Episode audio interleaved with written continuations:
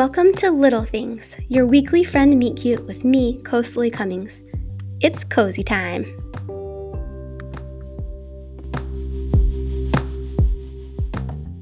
Hi, this is Coastly. Thanks so much for listening. I'm super excited today to kind of go through and do a rapid fire question and answer episode where I'm kind of answering the frequently most asked questions that I get.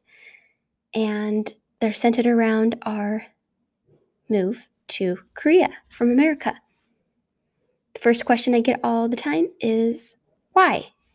And my response is we wanted to.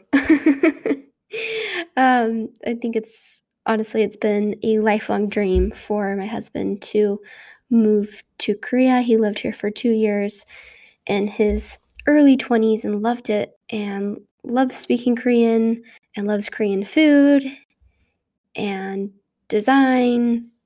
And he's also obsessed with Japan. So this gets us closer to Japan. But I think for both of us, we've always wanted to have this experience living overseas and to give that to our kids. So this was the perfect opportunity to do that. Other people ask, Where do you live in Korea? We live in Seoul. We live in the biggest city in Korea, um, in a neighborhood called the French Village.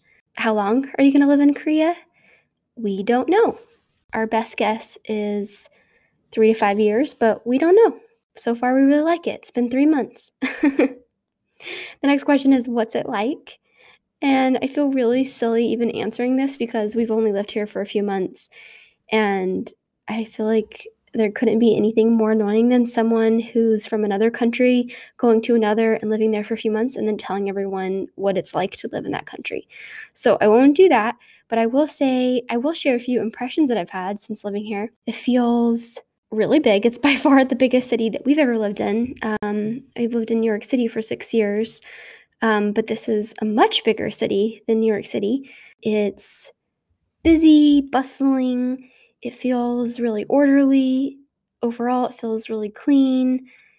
People are respectful to each other. We've noticed I don't speak Korean, so that. Let's take a quick break and we'll be right back.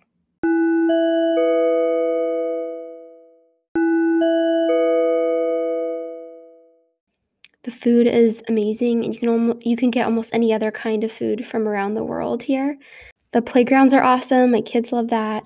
It's super, you know, we're not getting typical experience because it's COVID. So there have been really strict restrictions and regulations on social gatherings and mask wearing and school attendance.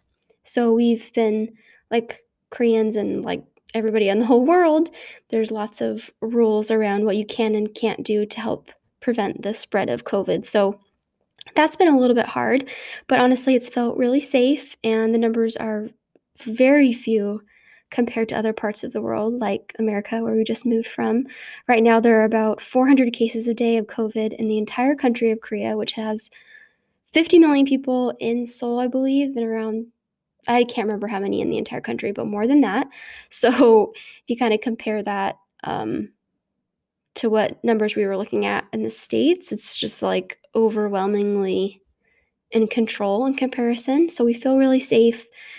It's hard not speaking Korean, and I do feel left out and just silly sometimes because I can only say very basic phrases, and that's a bummer. I feel like people have been really friendly to us. Sometimes I think it's because they want to speak English with us, which is totally fine. Um, my husband speaks fluent Korean, so if people want to practice their English, anyway, if, he's it's funny because I always want to speak English to him and he's like, I want to speak Korean. Um but yeah, people have been really friendly, super friendly. Like when we're at the playground, um, people say hi to us. Uh, I think there's a lot of quite a few foreigners now in Seoul. I've heard that in the past, if you clearly did not look Korean, then people would be very surprised to see you.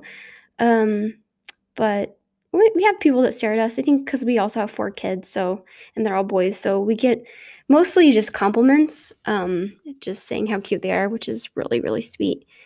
I don't speak Korean. That's another big question I get. I do not. My husband does, and that has been amazing for all of us. But I do not. He speaks, but he can speak and write in Korean. It was a big. It's a big part of his job. Um, do your kids go to a Korean school? Our kids do not go to a Korean school, they go to an international school. It is all in English, and the majority of the students are Korean, but you're required to have lived outside of Korea within the last two years. So it is an international school, and they learn or study uh, Mandarin and some Korean. Do you live in a house or an apartment? We live in an apartment. There are not a lot of houses in Seoul, um, but we were able to find an apartment that is big enough for all six of us, and we love it. Do you buy a lot of Korean beauty products now that you're there? Yes. yes, I do.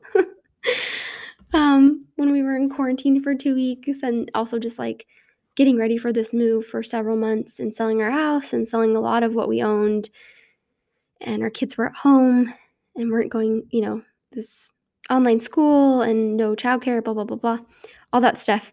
The thing that got me through was watching really silly reality shows and also watching vlogs on Korean beauty products and vacations in Korea.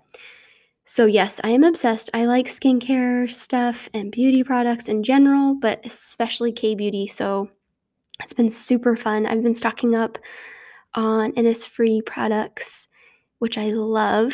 And now that it's getting a little sunnier, I'm going to start looking into sunscreens because apparently sunscreens here are awesome and way ahead of the ones in the US. So I can't wait to try them.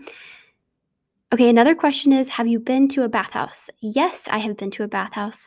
No, I have not been to a bathhouse since we moved here in November because they are closed in Seoul. They have been closed because of COVID. So we haven't gone, but I'm really excited to go. I love them. I love the whole scrub down.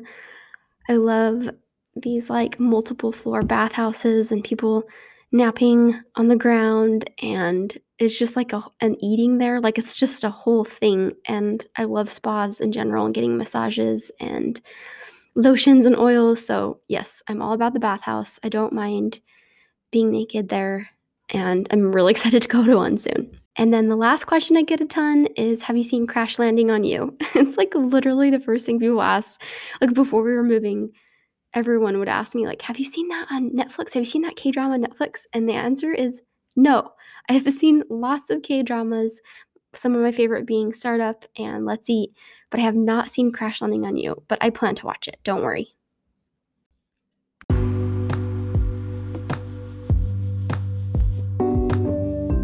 Thanks so much for listening to this episode of Little Things. Don't forget to hit subscribe so you can hear about all the new episodes. And if you want to follow along a little more, hop on Instagram and follow me at Coastally Cummings. And you can also subscribe to my newsletter at coastally.substack.com.